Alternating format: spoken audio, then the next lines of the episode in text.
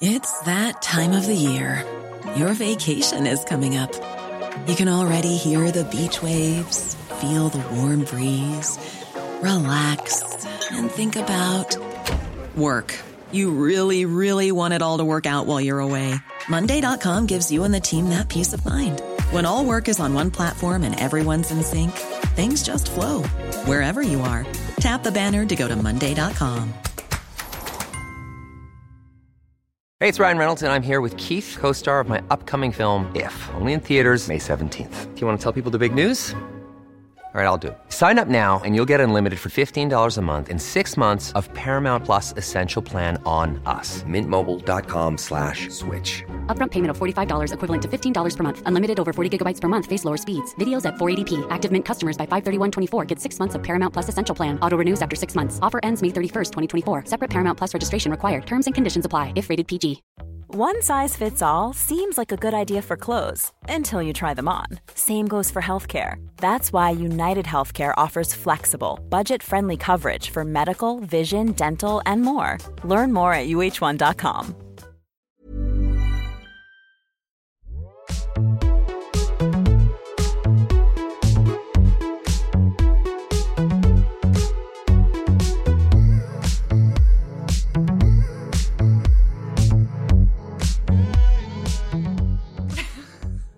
Wait, so I spent this morning looking at all this Dominic Cummings stuff. Have you seen this? No. It's my only contribution to the conversation because I have nothing else to give you this week. Mm.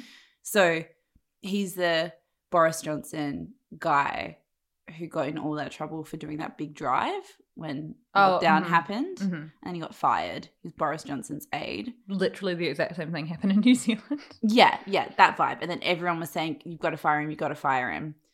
And then they're doing an inquiry today into that whole thing with him. It happened yesterday. And he did a 10 hour testimony, and it's nuts. He was like, The COVID response in British Parliament was the most deranged thing I've ever seen. I just kept waking up each day being like, I cannot believe these are the people in charge of dealing with this. He was like, including myself. I should never have been there. And he said that the day that Boris Johnson was meant to be making massive calls on putting the UK into lockdown, his girlfriend was angry because they'd done a Telegraph story about her dog, and the dog's called like Duncan. and she was calling him screaming and crying because she was pregnant. And he was like, The first thing we need to do is sort out the Duncan story. So they put off the COVID thing. He said it was insane. And Boris would just wake up. Oh God. He said it was like a trolley swerving from left to right, and everyone was just trying to do stuff in the middle of it. And that really senior health secretary just came in one day and she was like, We are fucked. It was the quote that he used. And he came in and he said, I, he was like, there are literally tens of thousands of people who have died in the UK who didn't need to die because of me and Boris Johnson and like four other people because yeah, we're so obvi- useless. Obviously, very true. yeah, but, the he's Duncan, fully said it and it's everywhere. The Duncan thing's crazy. The dog thing, his girlfriend Carrie. I don't know how I missed. I missed so much. No, I hadn't seen this. I get sent that the Evening Standard has dropped through my door, and I saw his face with all of these things and stuff about the Boris Johnson's girlfriend. I was laughing, and then I started watching the videos, and they're crazy. He said, "I've never seen." Obviously, he's got a bone to pick because Boris Johnson fired him, but he basically just said, "I've never seen someone more incompetent." And the fact that he's even been able to get this job is scary. Like we need to revisit how we even let people apply for these jobs. You know, like with work sometimes how someone's in this huge leadership role and you're like, how did they get here? And everyone around them who's more junior is just trying to make things come together. Yeah. When the senior person is saying crazy shit, I'm like, that's happening in the government. the That's thing I find funny about the government is it's such an important job being a politician, obviously, but you don't have to study for it. I find that one of the weirdest things in the world. It's just like farmers will just be a politician the next Mhm. day. I'm like, what the what the fuck? yeah, in America, like actors, Yeah, or Trump. if you're just popular, Yeah. if you're just good at being popular, it's so weird. It's so random. and people just assume if you're running for prime minister that you have credentials. So if they just like you, they'll vote for you. Mm, but then you have no idea what you're doing and you're running a country and then something like this happens. It's so messy. The whole thing's so messy. And it just makes me freaked out thinking about how you just assume behind the scenes everything's so organized. And then stuff like the lockdowns and all the rules were literally just everyone was just screaming and running around and being like, "Oh, should we do this? I don't know. Let's just do this," and just doing something. Yeah, it felt like that here. Here, it just felt all over the show. The rules would be different every other day. You're like, wait, how many people am I allowed, or whatever? And I actually read an interesting article a while ago about the government's response to sex and just how it was never ever mentioned. Like, no government minister ever mentioned sex, basically, Ah, when it's when it's regards some- to COVID. In regards to COVID, because they they just said they said all these roundabout terms, as in like two people from separate households must not meet inside anymore, and so there were all these memes about people just going and having sex in Hampstead Heath, but the government just just, just avoided talking about it like school children when it's Mm, obviously such so a huge English. part of society, like single people, and so basically just acting like married couples were the only thing that mattered. I was like, how is this our government response? Just do do do do do is back. I wish he still said that. I yeah I know. I highlighted that Izzy said. Do- Actually, Zach said to me, "It's so cute how Izzy always says do do do." I was like, "No, she doesn't." I've never heard myself say that in my And entire I was life. like, "She's never said that." And then the first time I saw you after that, you said it within a minute. and that was the first our first podcast recording day. Yeah, and then you stopped saying it, which I'm really sad about. Yeah, it just made me aware of it. I feel like we would have run the coronavirus rollout in the UK better than the government, and that's concerning yes. to me. Two pea brains in a room. Two P We brains, would have. We, we literally would have. It's so crazy. And apparently Boris just get like how he seems, all lackadaisical is literally just what happens. Like he just swans in and will just say random stuff, and everyone's like, okay, Yeah, he looks he does look dumb. yeah. I need to tell you about I need to tell everyone in London, firstly, about the best discovery in the world, which we discovered a while ago, but there's some in your kitchen. I can't stop thinking about them, so I need to talk about them. Is this place called Ben's Cookies, which do literally the best chocolate chip cookies in the entire world. Yesterday, when we ordered them to the house, we got seven. Yeah, Big chocolate seven's chip. the minimum. Seven's the minimum, so We showed restraint. yeah. Could have got ten. they're massive and they were piping like still warm when they arrived at your door and I walked past. I was in central London, and I walked past a mob of people. It was like a line going down the thing, and I was like, "Where are they going?" And I, it was Ben's Cookies. really And I was like, "Fair enough." yeah fair enough also the other thing i have to tell you is i never watch tv here because for anyone who doesn't live in the uk it's really weird but you need a tv license you have to pay to watch the tv because it's bbc and all those channels so i just never watch tv but put it on the other night at like 11 o'clock at night and there is a show in the uk which is kind of the country that has the most insane weird crazy game shows ever called naked attraction. And basically it was on the, when i turned the tv on there was this man with like peroxide blonde hair and fake tan standing in front of six vaginas Yeah, is Izzy just like texted me a picture of a pussy. I was like, "What are you doing?" And she was like, "Have you seen the show?"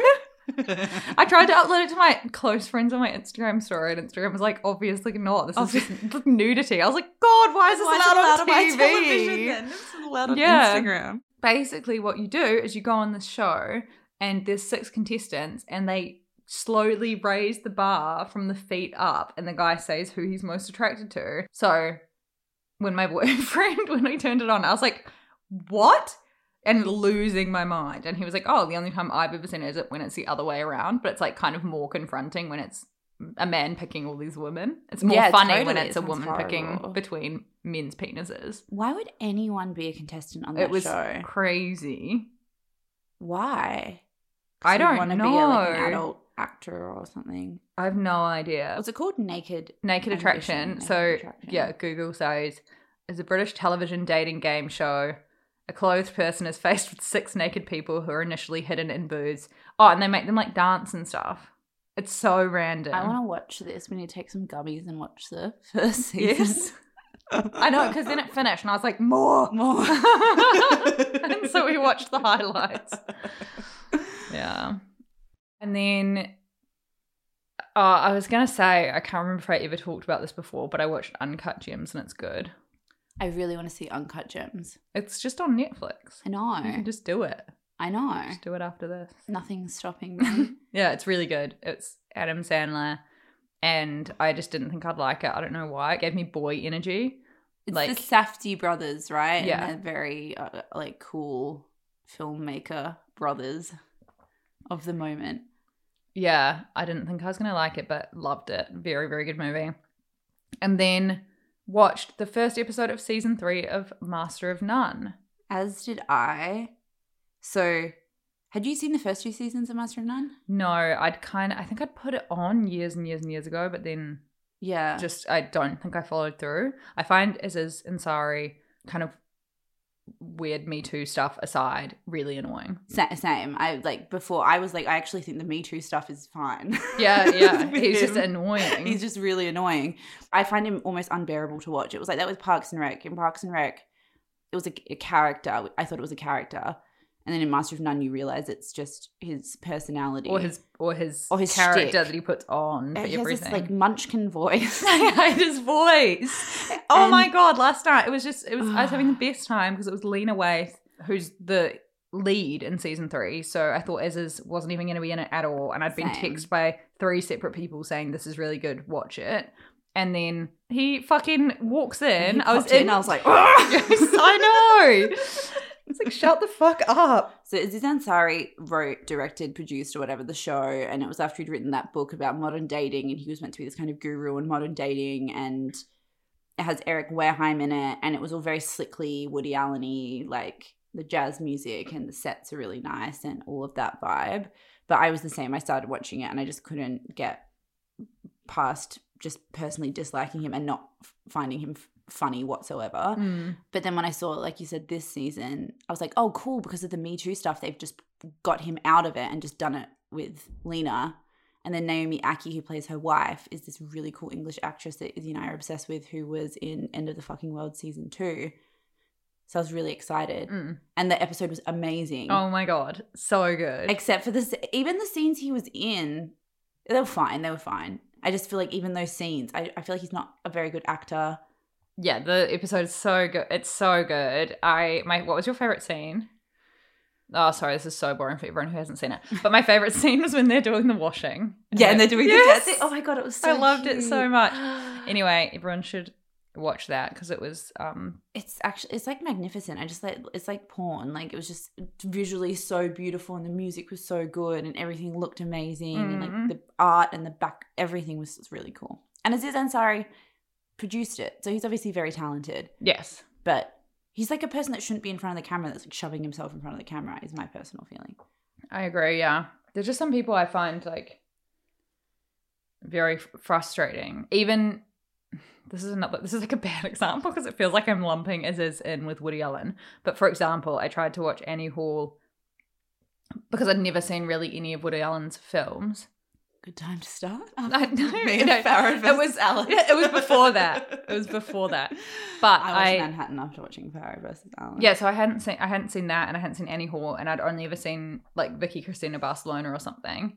And then I went to put on that, and I was just like, "Who is this man? Oh really? It is he is so annoying." And my boyfriend was like, "That's Woody Allen." And I was like, "I can't handle." Woody Allen. I know, but I was like, I can't handle his persona, like his kind of bumbly fucking. I don't really know what's going on, and rah rah rah. I was like, that feels like an act to I me. love you. And he does that with the Dylan Farrow stuff. He literally does that, like, oh, I don't know, like bumbling, fumbling old man, like, I don't really know, and rah, rah, rah. And I'm just like, shut the fuck up. Yeah, that was quite like jarring to me in Allen versus Farrow. I I love Woody Allen. When I watch him acting like that, I'm like, I would- Really? I would, like boost him in the '70s for sure. Like he just has a like Yuck. the spell that he has on the world. Unfortunately, works on me. Yeah, I don't have that Um, at all. I was like, this person's so. An- I, was, I didn't even know was in his films, and I was like, whoever this is is so annoying. I was just ready to sit down and watch a film he directed. Didn't realize he was going to be shoved in my face and be so annoying. No, but I that's a very like That that nerdy yeah. character kind of thing. You know, I, that, I, I that, feel like, Aziz Ansari is trying and failing to do what Woody Allen does successfully, but you're going one step further and saying that whole thing is stupid, which I respect, and I, maybe I've just been brainwashed into thinking it's yeah, because I'm not. Charming. Um, you're in the film world. You're Yeah. supposed to think he's good at it. yeah, That's it. that's it. uh, and then we had like oh yeah. the opposite of a rollicking old time hmm watching the Underground Railroad.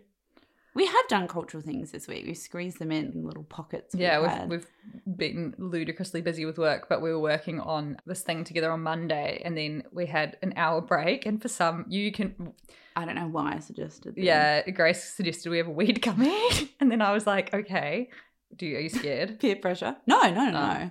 no. I'm just thinking about why would we do that? so like, the Underground Railroad is a book that Izzy and I love. Izzy gave it to me as a gift. yes. It took me ages to read it. It's by Colson Whitehead. It won the Pulitzer Prize in like 2015 or something. I feel like it's one of my favorite books. I feel like you Mm. feel the same. And then Yeah, we both so felt that about the Nickel Boys. Yeah. And it's the story of a girl, Cora, who escapes a slave plantation. And what I didn't realize is that the Underground Railroad referenced an underground network of people who helped slaves escape into the northern states. But in the book, it's a literal underground, like a train, which I thought was real. But same. I said you, you you had to tell me while we were watching, and I, I was a bit stoned, and I was like, wow. And I said that to my, I said to my mum, like, I can't believe they had that train. That's crazy. It's like a museum. And she was like, oh my God, you literally not know that that's not real. Yeah, She was really shocked. But we don't learn this shit in Australia. exactly. Anyway, so Barry Jenkins of Moonlight fame has adapted this into an Amazon 10 part series. And obviously, we knew it was going to be heavy. So it's like the worst thing to get stoned before watching. Yeah. And it was So stressful. so stressful. We watched it on a big projector in my house and shut all the curtains and then got a bit stoned and also had to like continue work. Both of us had to continue working all night afterwards. And I just felt so anxious the whole time watching it. But it was beautifully done. It was Oh my um, God. such incredible. such gorgeous cinematography, so harrowing and hard to watch, which is obviously essential. And and you said to me, you were kind of like, God, why do we have to do this? Because it's hard. It's so much harder to watch than it is to read. Exactly. And a lot of things are kind of implied in the book or, or said in this like beautiful, poetic, sparse way. And then to actually see them play out in live time, like the violence is quite hard to stomach. And I had this thing where I was saying to Izzy, like, God, is this actually valuable?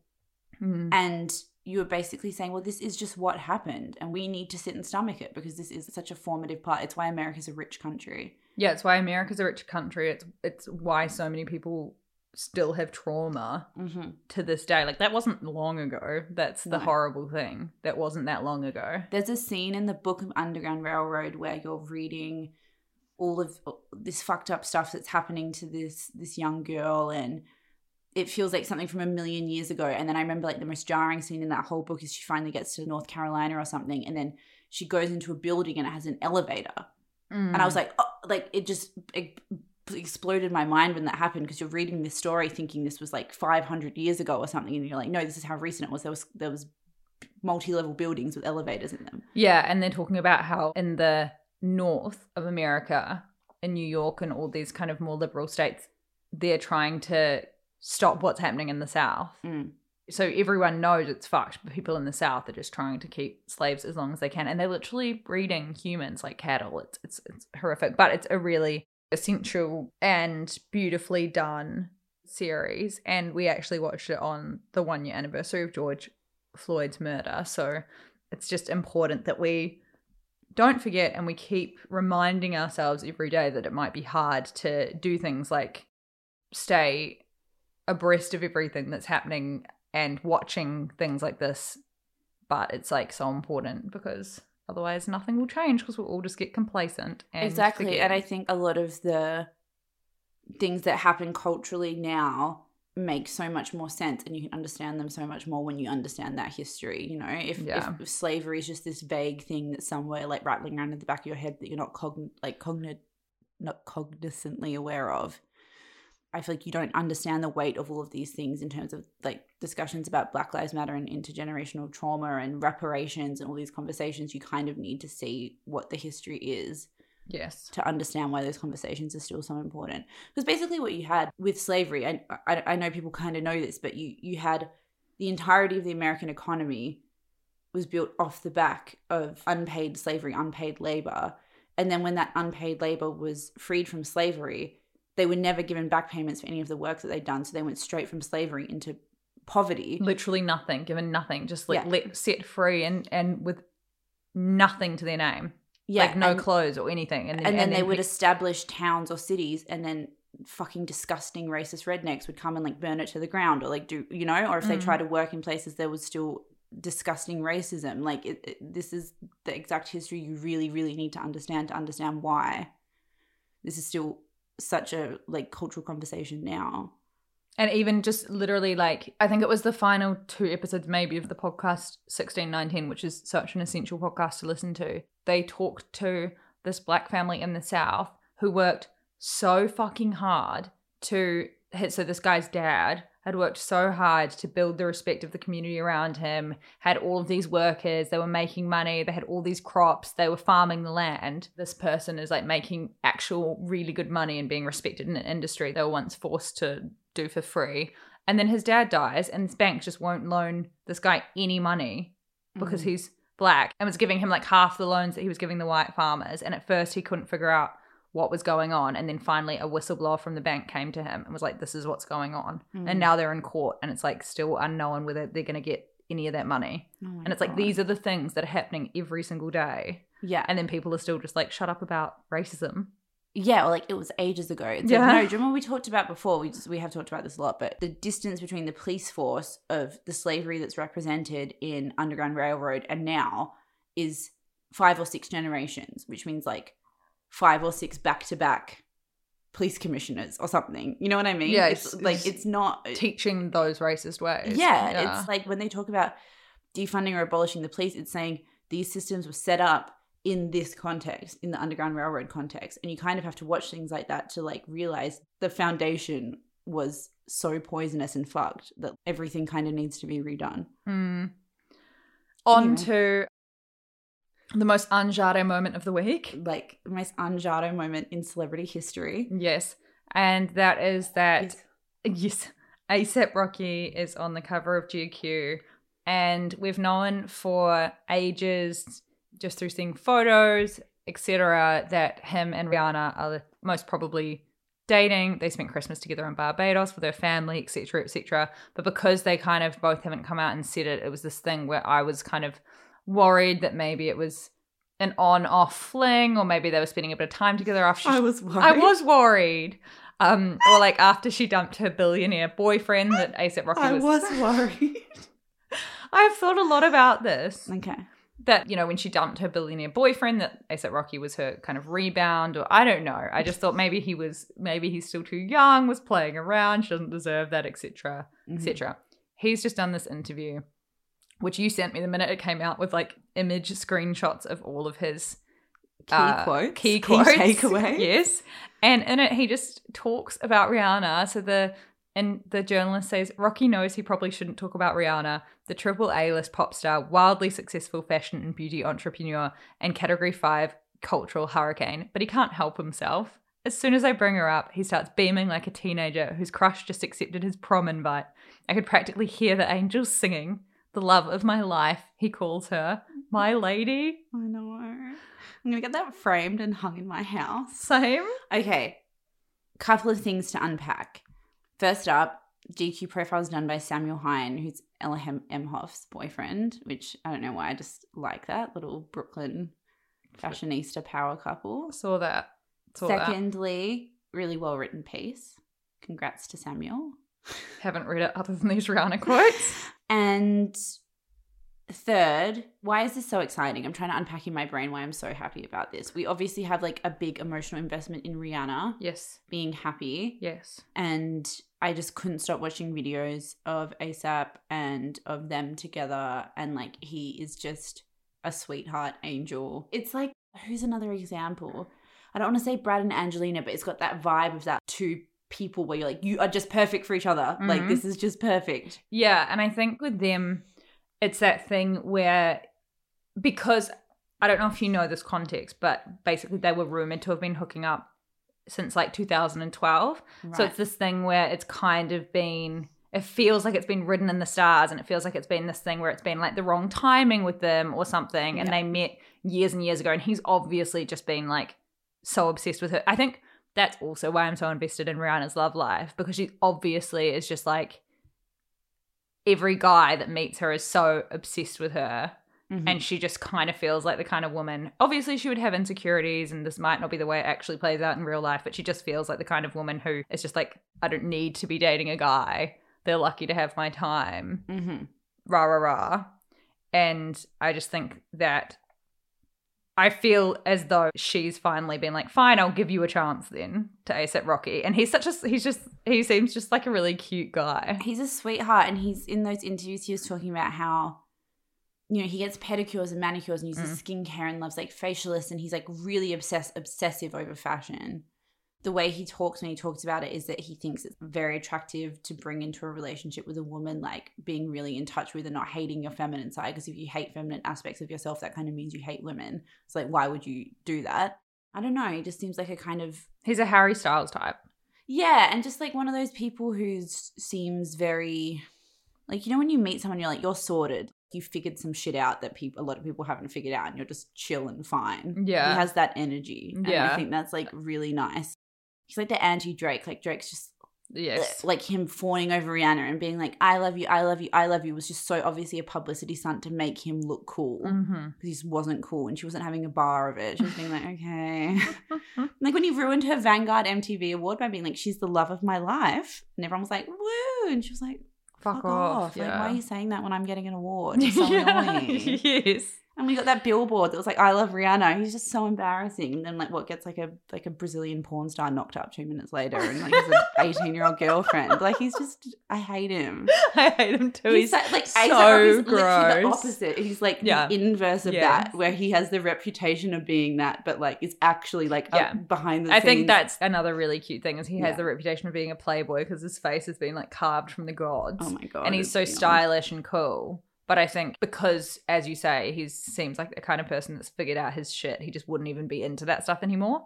Like maybe he got caught up in it for a few years and now he would just be like, oh no, Yeah, I just want to be with my really smart, really successful, hilarious, gorgeous, amazing girlfriend. And it just happens to be Rihanna. I think it's true. I think you see people like, you know, Madonna's been a really good example of someone who's so incredible and so so and, and share like people who we find so culturally powerful and incredible and have like really struggled to find men that are like comfortable enough in themselves to just let them have like yes. the leading role. And I just feel like the way he talked about it from that profile was like the most amazing example of exactly how you do that. And that's why it's so cute. Are you tearing up? You literally are. I'm not. I'm If just you cry, I'm really you. tired. it's. I love romance. I'm such a Pisces. I'm such, I'm such a pea brain. Such a pea brain Pisces. They're like the two worst traits. I'm crying about Rihanna. Okay, let's say some more cute quotes that he said. What's it like to be in a relationship? asked Samuel. so much better, Rocky replies without hesitation. So much better when you got the one. She amounts to probably like a million of the other ones. So cute. I think when you know, you know, she's the one. Yeah. Muffin, please get married and have a perfect child. And then he asked, Samuel asked if, brilliant journalism, if Rocky's ready to be a father. And he said, if that's in my destiny, absolutely. I think I'm already at, oh, that's to him joking. you like, oh my god, Rihanna's pregnant. I thought he was saying, I think I'm already a dad about like knocking up some girls. He literally probably is. But he was just joking about, I don't know, I don't really understand his, his humor. and then he said, but I think I'd be an incredible, remarkably overall amazing dad. I would have a very fly child, very. That's the truth. I think Rihanna's 30, don't you? Isn't that like shocking to you? I think she's 31 or 32. As in, you feel like she's older. Yeah, because Yeah. she's just been around for so long and she's so successful and has done so much. I just think of her as being. I know don't it makes even me know, upset when they're around our age. I'm like, why? Am I so useless? I've seen her live before and she was quite slack. Came on like two hours late and a bit drunk, but incredible. Yeah. That's why. That's just why everyone loves her though, Yeah, I know. because she does stuff like that. Yeah, and then she had a wild night out with my friends and got t- those tattoos. She got tattoo. She had a wild night with my friends and then got Yes. tattoos in New Zealand. Yes, I know this story. Um, And then during lockdown, ASAP Rocky and Rihanna did a, a big road trip in a tour bus, and they were like hand tie dyeing shirts and like Smoking dropping heaps of acid weed. and smoking weed in the desert. I just, I just love it. Same. Oh, Proud Rihanna was them. on um Adele's super yacht like years ago, and she was the best person ever and became friends with all the crew. Have, have we told you the story? Wait. Oh, Adele's. Yes. Ah. Yeah. I thought you meant Adele the singer. she was on our friend Super Yacht and was so, so, so amazing. And when she left, they swapped email addresses and emailed. That's so cute. Yeah. Anyway, Gorge. What else is on the agenda? everyone being weird anti vaxxers in Australia. I know, this is so interesting. So, our condolences to Melbourne, who've just got into a seven day lockdown.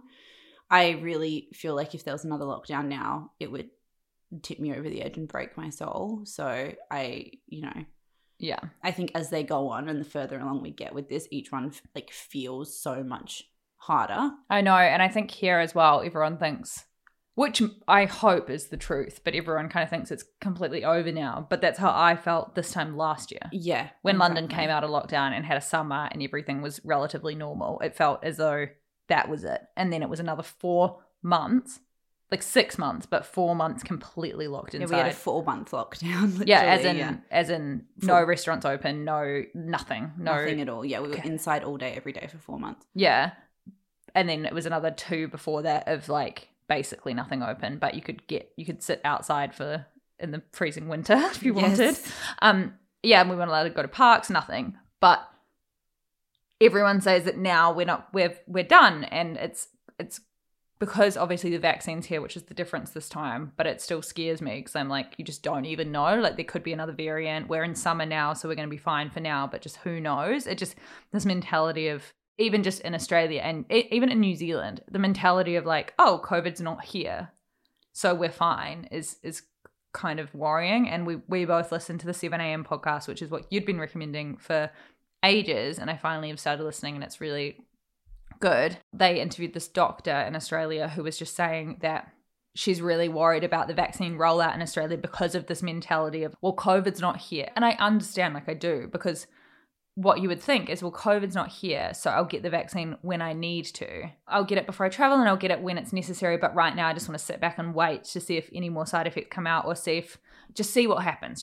That mentality is really worrying when, if COVID breaks out again, you won't have time to get the double vaccine. It will already be too late. And that's what happened in Taiwan. So Taiwan was being really, really praised for their COVID response.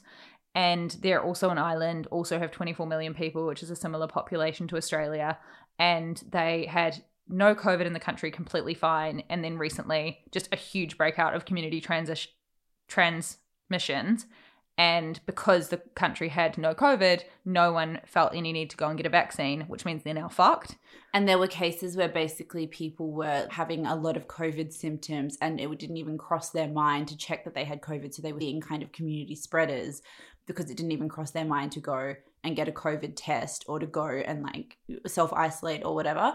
And I think that that's what that doctor was saying on the 7 a.m. podcast. She was saying, you know, I'm getting concerned because I'm having people come to me in my office with COVID symptoms and I'm saying, we need to get you a test. And they're saying, I'm not doing a COVID t- test. We don't have COVID in Australia. And, or, or kind of being like, no, no, no, I don't have COVID. I don't have COVID, as if it's some dirty disease that, that doesn't exist anymore and there's no possible way of you getting it. It's, it's just like very scary. Yeah, and I think that that attitude has been fostered by Scott Morrison and his government because they've been so unpopular on so many of the things that have happened recently with Brittany Higgins and with the culture of sexual harassment in Parliament and Christian Porter and just back to back to back things, all the Christian stuff. And the fires, even the bushfires. Yeah, yeah, and the the one thing that he has been really popular on is his really hardline approach to COVID, and it seems like he is pushing out rhetoric that is keeping it in his best interest for everyone to be feeling that Scott is keeping, you know, Australia safe all the way up to the election of course. next year.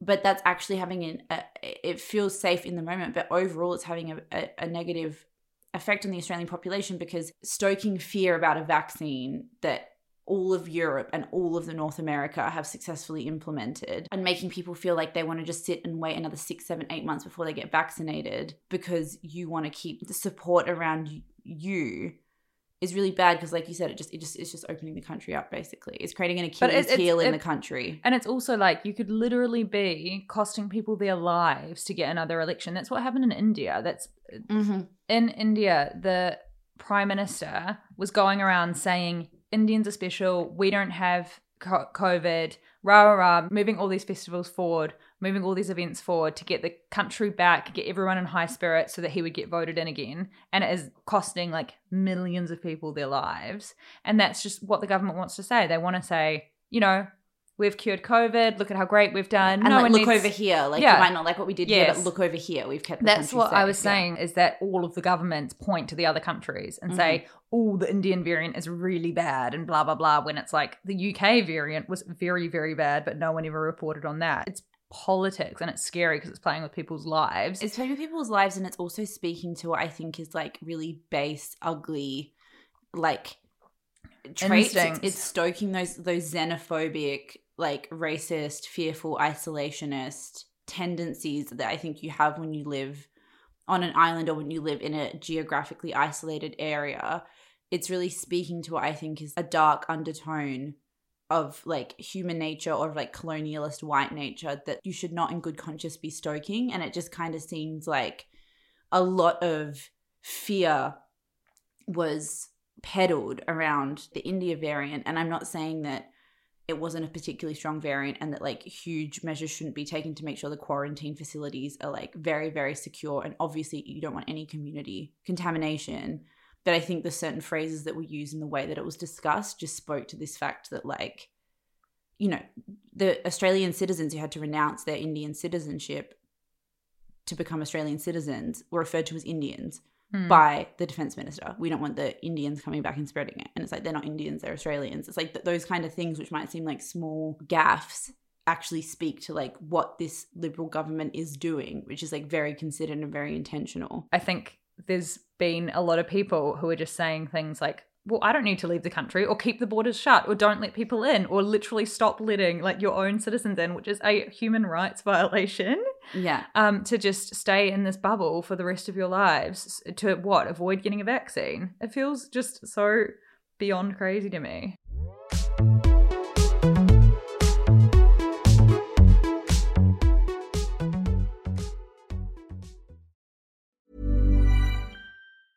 Hey, it's Ryan Reynolds, and I'm here with Keith, co star of my upcoming film, If, only in theaters, May 17th. Do you want to tell people the big news? All right, I'll do it. Sign up now and you'll get unlimited for $15 a month in six months of Paramount Plus Essential Plan on us. Mintmobile.com slash switch. Upfront payment of $45 equivalent to $15 per month. Unlimited over 40 gigabytes per month. Face lower speeds. Videos at 480p. Active Mint customers by 531.24 get six months of Paramount Plus Essential Plan. Auto renews after six months. Offer ends May 31st, 2024. Separate Paramount Plus registration required. Terms and conditions apply if rated PG. Ever catch yourself eating the same flavorless dinner three days in a row? Dreaming of something better? Well, HelloFresh is your guilt-free dream come true, baby. It's me, Keke Palmer.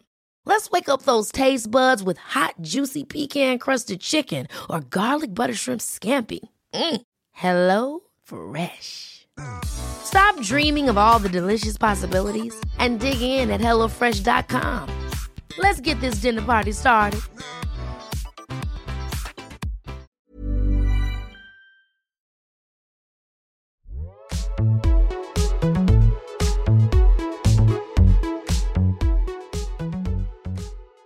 Speaking of the pandemic the old uh, pandemico can you believe it's called covid-19 because it started in 2019 and we're in 2021 Yeah, so nuts. It's like when I think about Kylie Jenner's old face too much, my brain short circuits. Like I can't. what that doesn't make any sense why are you thinking about her face When I think about Kylie Jenner's old face, like her face when she was a teenager pre-surgery, yeah too much, and try to make it make sense with her current face, like my brain just goes somewhere. Yeah. it's like not good. Like Yeah. it's just it's something short circuiting, and it's not working. And that's how I feel when I think about the timeline of the pandemic. Too Me much. too, Like yeah. my brain's like I actually can't quite get there. yeah I, can't know. get from A to B on this.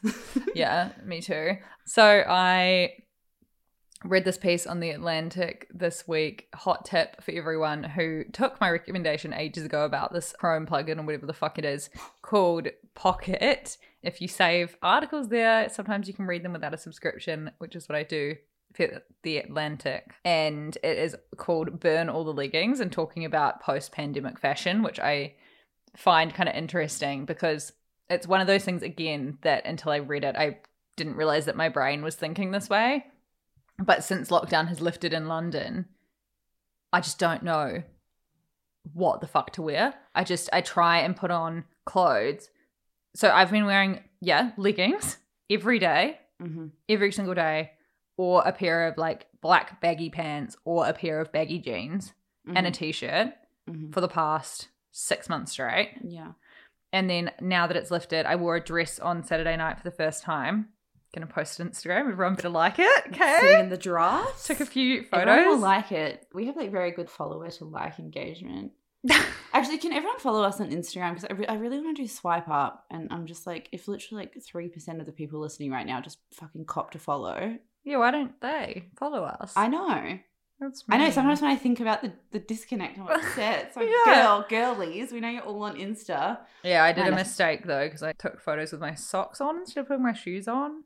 Yeah, And that's crazy. I don't know why, and it just looks so stupid. So now I've got to crop it. But anyway, Okay, it's at Grace O'Neill without an A. So at G R C E O N E I L L and at Isabel Truman. and got we your have a name? podcast one. I uh, I don't know. we never use it. Yeah, we yeah. can't be bothered. We need some help with We, that. I just I just want followers for us so we can do the swipe up function on things. oh yeah, we can do it on after work drinks already. What are you not getting about what I'm saying? I want us to be able to do it. no, I know. I was just saying.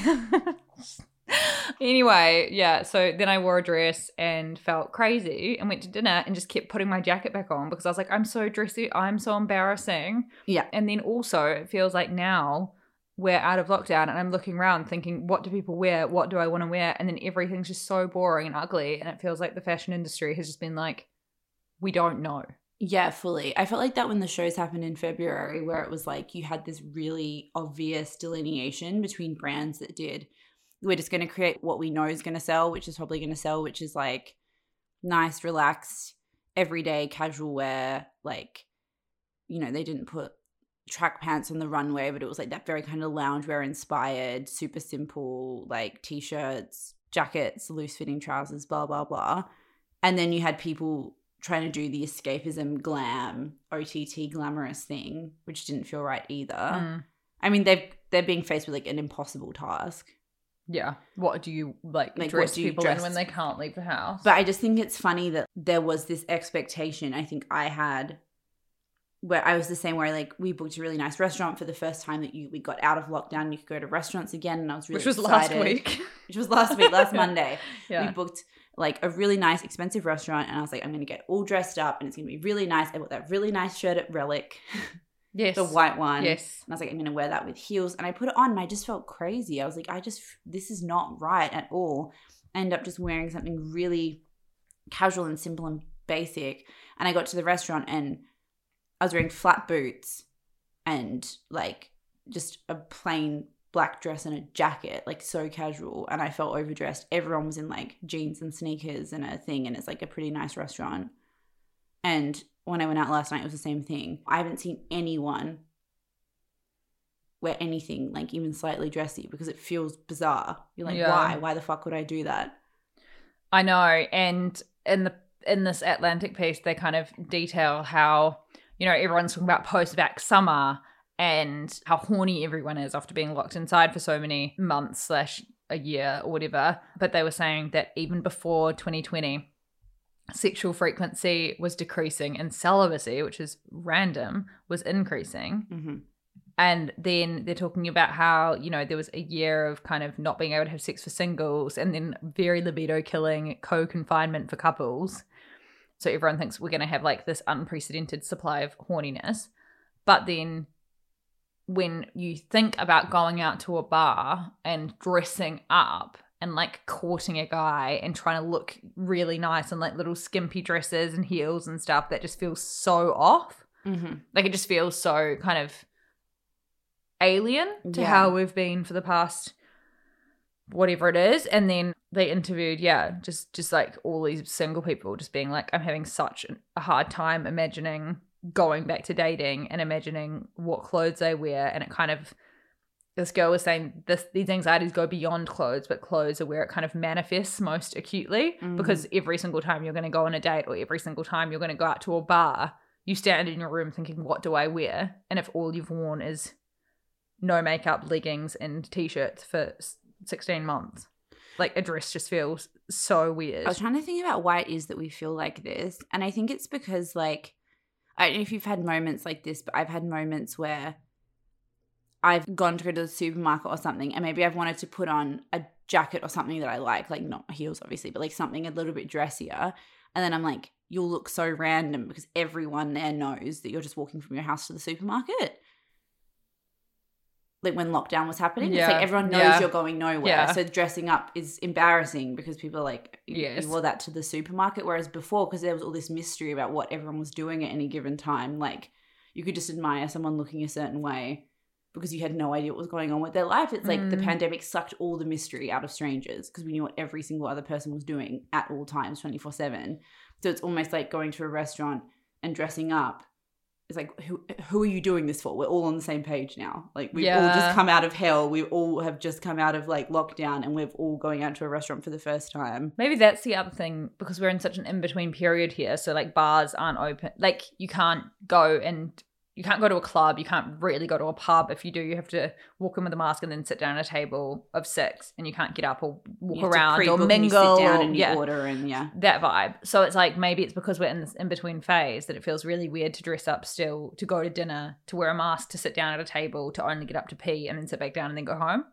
Totally. Like maybe once we're allowed to go and do whatever the fuck we want, it'll feel a bit less random. And she said in that piece, which I loved at the end when she finished it, she was like, when we talk about the roaring decade, it was a decade of like, you know, how the roaring 20s happened in the 1920s. And Yeah. we're saying, oh, there'll be a roaring 20s. I think we all expected that to happen the second lockdown lifted.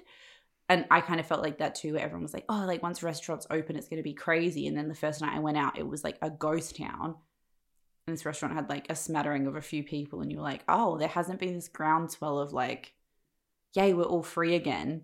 It, everyone's just feeling cautious and like traumatized and Yeah. kind of slowly stepping out. And this woman in this Atlantic piece was like, the roaring 20s was a decade. It was the latter half of the 20s. And for us, it's going to be like 2020, 2021, 2022, maybe even 2023 will still be confusing.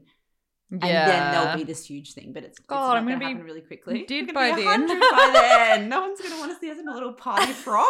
No one's going to see me in a, want to see me in a sequin dress, are they? what I I buy those huge fucking heels for recently? That was actually I did an insane lockdown purchase and bought like six inch Miu Miu heels off Love Vestiaire. them. I've got these big chunky boots I have to show you later that I bought as a lockdown purchase. Mm. They're really high. I'm like, where are you going in those? In to the kitchen. no one to, wants the, to see to you. Sainsbury's. I know. Yeah, it is really interesting. It's brought together that whole thing of like why we dress and blah blah blah. It's like all of that stuff Yeah. again. In connection to that, you sent me off the back of our conversation last week a Substack by Anne Helen Petersen, who is famous for the Millennial Burnout article. She's a really fantastic journalist.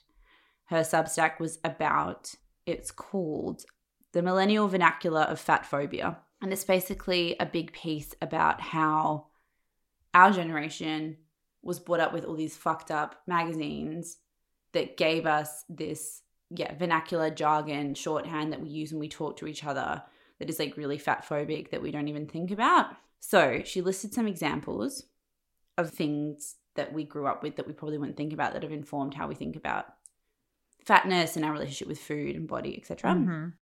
So Britney's stomach and the discourse around it brackets how it came out that she did a thousand crunches every day Oh my god, that's right. hmm Jessica Simpson's quote, fat jeans. I don't know if you remember this picture. She was like fat shamed for this outfit. Oh, was she? Yeah, so this was like a massive thing about like, oh, Jessica Simpson's gained weight in this picture where she looks incredibly hot and beautiful. Yeah, what the fuck? The phrase celery as a calorie negative food, which I remember hearing and discussing as young as I would say 10 or 11. We used to bring it, like it was like a thing we'd bring to school when I was still in primary school, and all the girls would eat celery because I don't like, remember that, negative. But what you put in our doc, if any Gen Z are wondering why millennial women have eating disorders, it's because in the 2000s, a normal thing to say to a teenage girl was, when you think you feel hungry, you're actually thirsty. So just drink water and you'll be fine. And it's like, I have heard that sentence a billion times. Same. When I was in sixth grade, so I was 10, some fr- girls I was friends with found it was a website and it was the Olsen twins anorexia tips. And it was if you get hungry, put a, a hair tie on your wrist, and if you get hungry, snap your wrist because it will like teach your body to dull the hunger pains. Yeah, I remember that. Yeah, we were just taught that stuff. Okay, so this is the list. Celery is a calorie negative food. Olsen twins. Kate Winslet always being thought of as chubby. Brittany Murphy and Clueless being Or like of- Fucking Renee Zellweger and Bridget Jones. Yeah. being- Bridget Jones being thought of as chubby. Yeah, we're getting to that. Is he? Sorry? Yes. No. Sorry? Right. So she was like Kate Winslet being thought of as chubby. Brittany Murphy's character in Clueless being thought of as unattractive and Mhm. quote unquote fat. Hilary Duff as being chubby. Anne Hathaway being referred to in The Devil Wears Prada as fat all the time, which I never thought about. That's so insane. Gisele Bundchen was referred to as a curvy model. And then, yeah, literally the entire thing with Renee Zellweger about Bridget Jones's whole character relying on her being a bigger sized woman, even though she wasn't at all. Yeah. And like that was the whole arc of her character. And Yeah. then the discourse around Renee Zellweger gaining all this weight and then losing all this weight just to play this character Yeah. um the fat monica plotline in friends miranda pouring dish soap dish dish soap all over a cake that she put in the garbage in sex in the city so she'd stop eating cake. And then the obsessive documentation and degradation of britney spears's pregnant and postpartum body.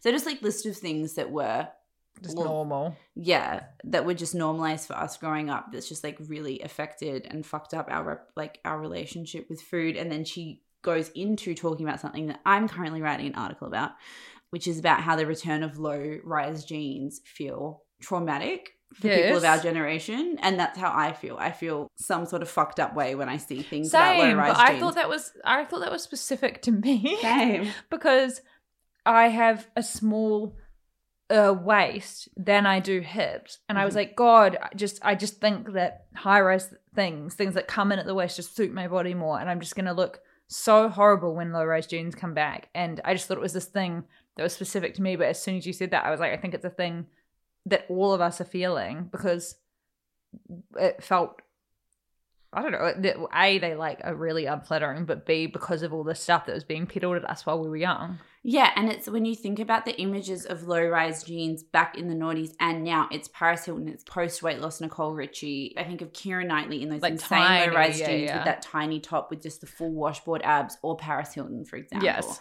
And I think about all the examples that were put to us on the, the cover of tabloid magazines of women supposedly looking horrible, where they'd zoom in on quote unquote muffin tops or quote unquote love handles and all those horrible terms. They were really often associated with low rise jeans. And it was this idea that if a woman thought she was hot enough to wear low rise jeans but wasn't, this was a perfect source of shame and humiliation for them that we can throw all over a magazine cover. Mm. And like, that's how I feel now because the people we're seeing wearing low rise jeans is like Dua Lipa, Bella Hadid, Gigi Hadid, Kendall Jenner. They're people that have that exact same tiny body. girls. Yeah, that is being pushed as a fashion trend when obviously whoever you are, you can wear that trend, but it's a very flattering trend on a very specific type of body. Even like the cutout dresses are less triggering because they're not a thing that reminds us of our past and that reminds us of this, but it's the same thing where it's like a very specific trend that only very specific body types can wear. Mm-hmm. And I think it was uh, this this is going to sound so uneducated or so stupid, but I think it was one of the first times that I've actively been like you can't wear that because you Mhm. don't have this body type. Mm-hmm. And for me to be just kind of a mid-sized person and to be thinking that like imagine anyone plus size or above my size to have to think that about so many fashion trends that are peddled by these really small models Mm-hmm. all the time and just to have to be like this is being shouted at me as being this really fashionable trend that every girl is wearing and I just can't wear it And, it's just like- never part of the discourse. Like Yeah. the discourse is never, and it's also like with those things that we're looking at. Sometimes the thing that we think is attractive in the image is the thinness. yeah right? yeah. Like when you look at Bella Hadid in low slung jeans and a crop top and a jacket, you're like, oh, do I want low slung jeans? And it's like what you're actually looking at is what you've been preconditioned Conditioned, to yeah. think is beautiful, which is just over the top thinness.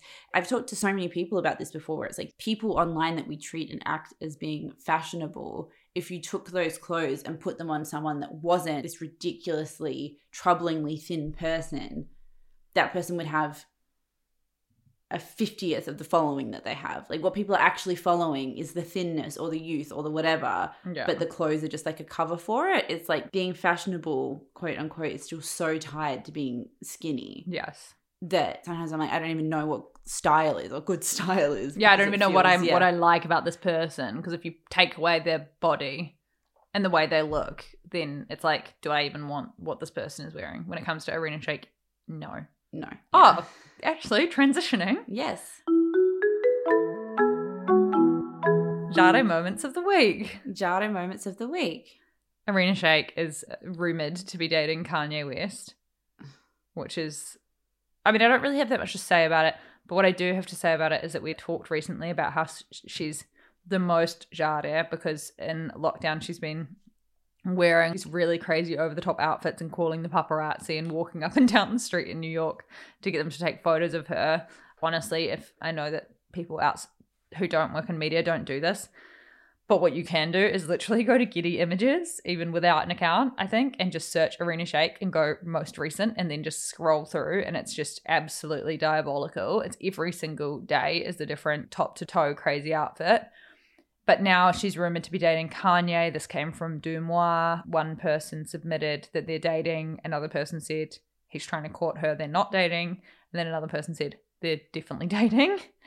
And then today, it was so funny. I went on Getty and searched most recent, and she's just wearing such Kim Kardashian, Kanye West outfits that that's like all the confirmation I need. But I thought it was Yeezy when you sent it to me, and I was like, no, but I don't think it actually was Yeezy, but it looked like Yeezy. yes, We're about four days away from a Yeezy. look at what I just the um, Yeezy pool. Look at what I just sent you. Is that Irina Shayk or Kim Kardashian?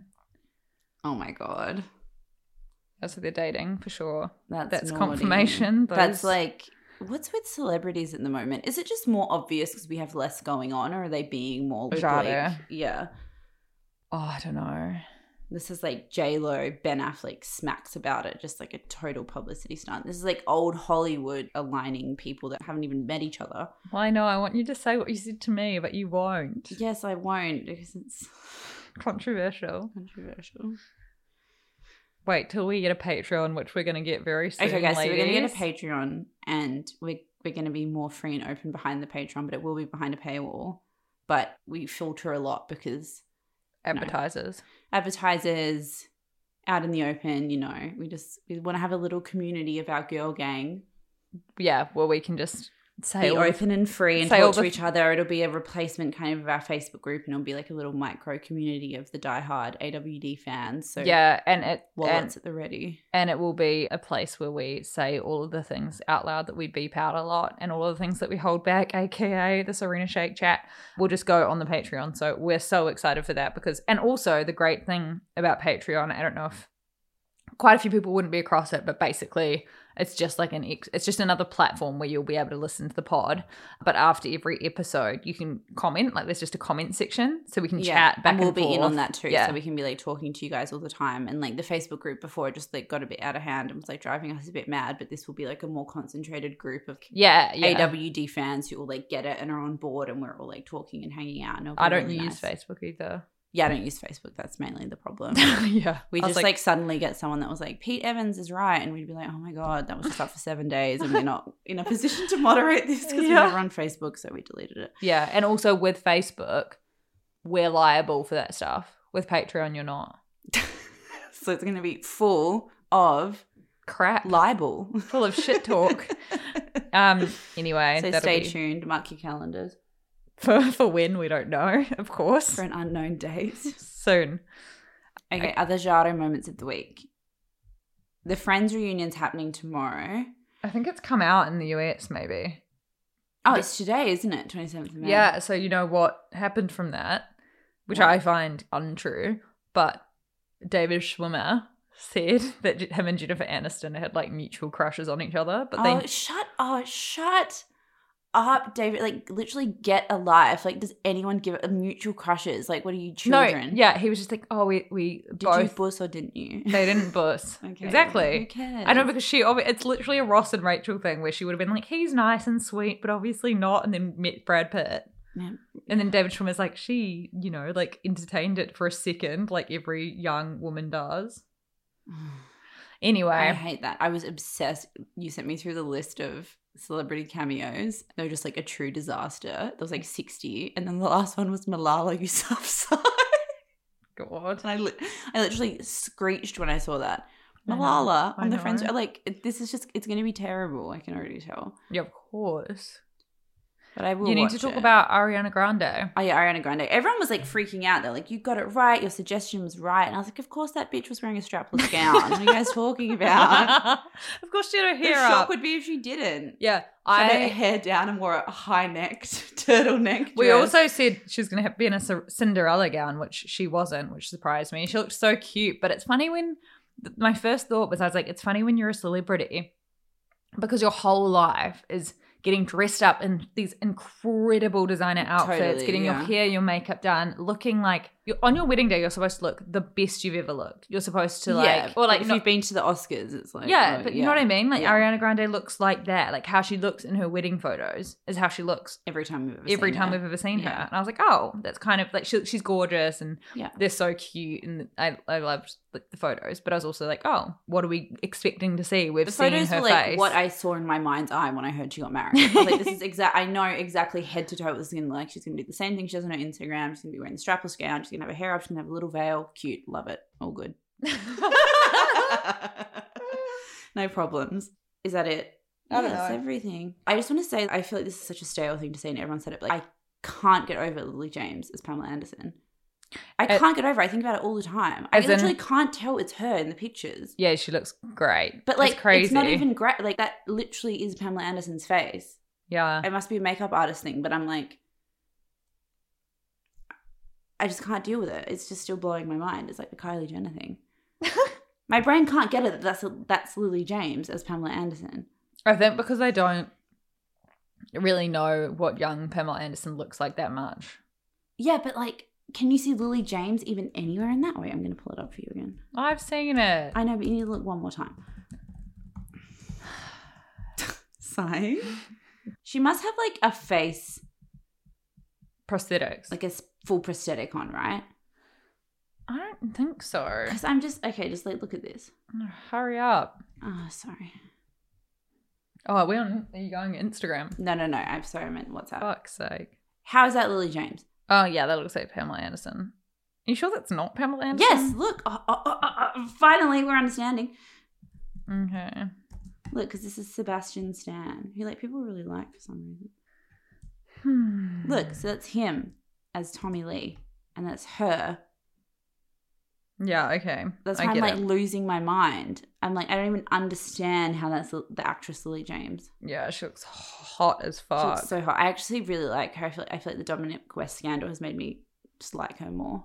yeah, I feel sorry for her. I don't. I feel like she's just rising from the ashes, and she's just like. but sick. Jade, that she was on a scooter in Rome with that fucking weird man. that beast. So Like, like, sorry, I do get. I know you don't believe it, but I do get lots of messages from people about Real Housewives because if you're like a fan, you're a fan. And I do believe it. I recently watched, well, like a couple of weeks ago, the Amsterdam episode, which is like a really famous Real Housewives of Beverly Hills episode.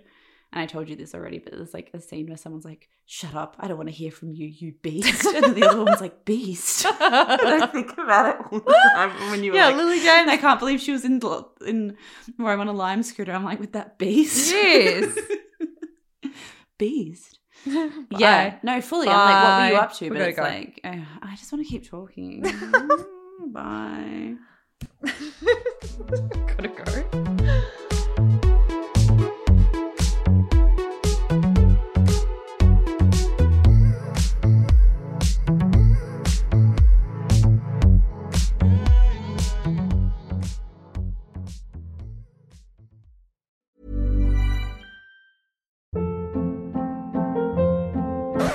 Hold up. What was that? Boring. No flavor. That was as bad as those leftovers you ate all week. Keke Palmer here, and it's time to say hello to something fresh and guilt-free. Hello Fresh. Jazz up dinner with pecan-crusted chicken or garlic butter shrimp scampi. Now that's music to my mouth. Hello Fresh. Let's get this dinner party started. Discover all the delicious possibilities at hellofresh.com. Hey, it's Paige DeSorbo from Giggly Squad. High quality fashion without the price tag. Say hello to Quince. I'm snagging high-end essentials like cozy cashmere sweaters, sleek leather jackets, fine jewelry, and so much more. With Quince being 50 to 80% less than similar brands. And they partner with factories that prioritize safe, ethical, and responsible manufacturing. I love that. Luxury quality within reach. Go to quince.com slash style to get free shipping and 365 day returns on your next order. Quince.com slash style. Imagine the softest sheets you've ever felt. Now imagine them getting even softer over time. That's what you'll feel with Boll and Branch's organic cotton sheets. In a recent customer survey, 96% replied that Boll and Branch sheets get softer with every wash. Start getting your best night's sleep in these sheets that get softer and softer for years to come. Try their sheets with a 30-night guarantee. Plus, get 15% off your first order at bollandbranch.com. Code BUTTERY. Exclusions apply. See site for details.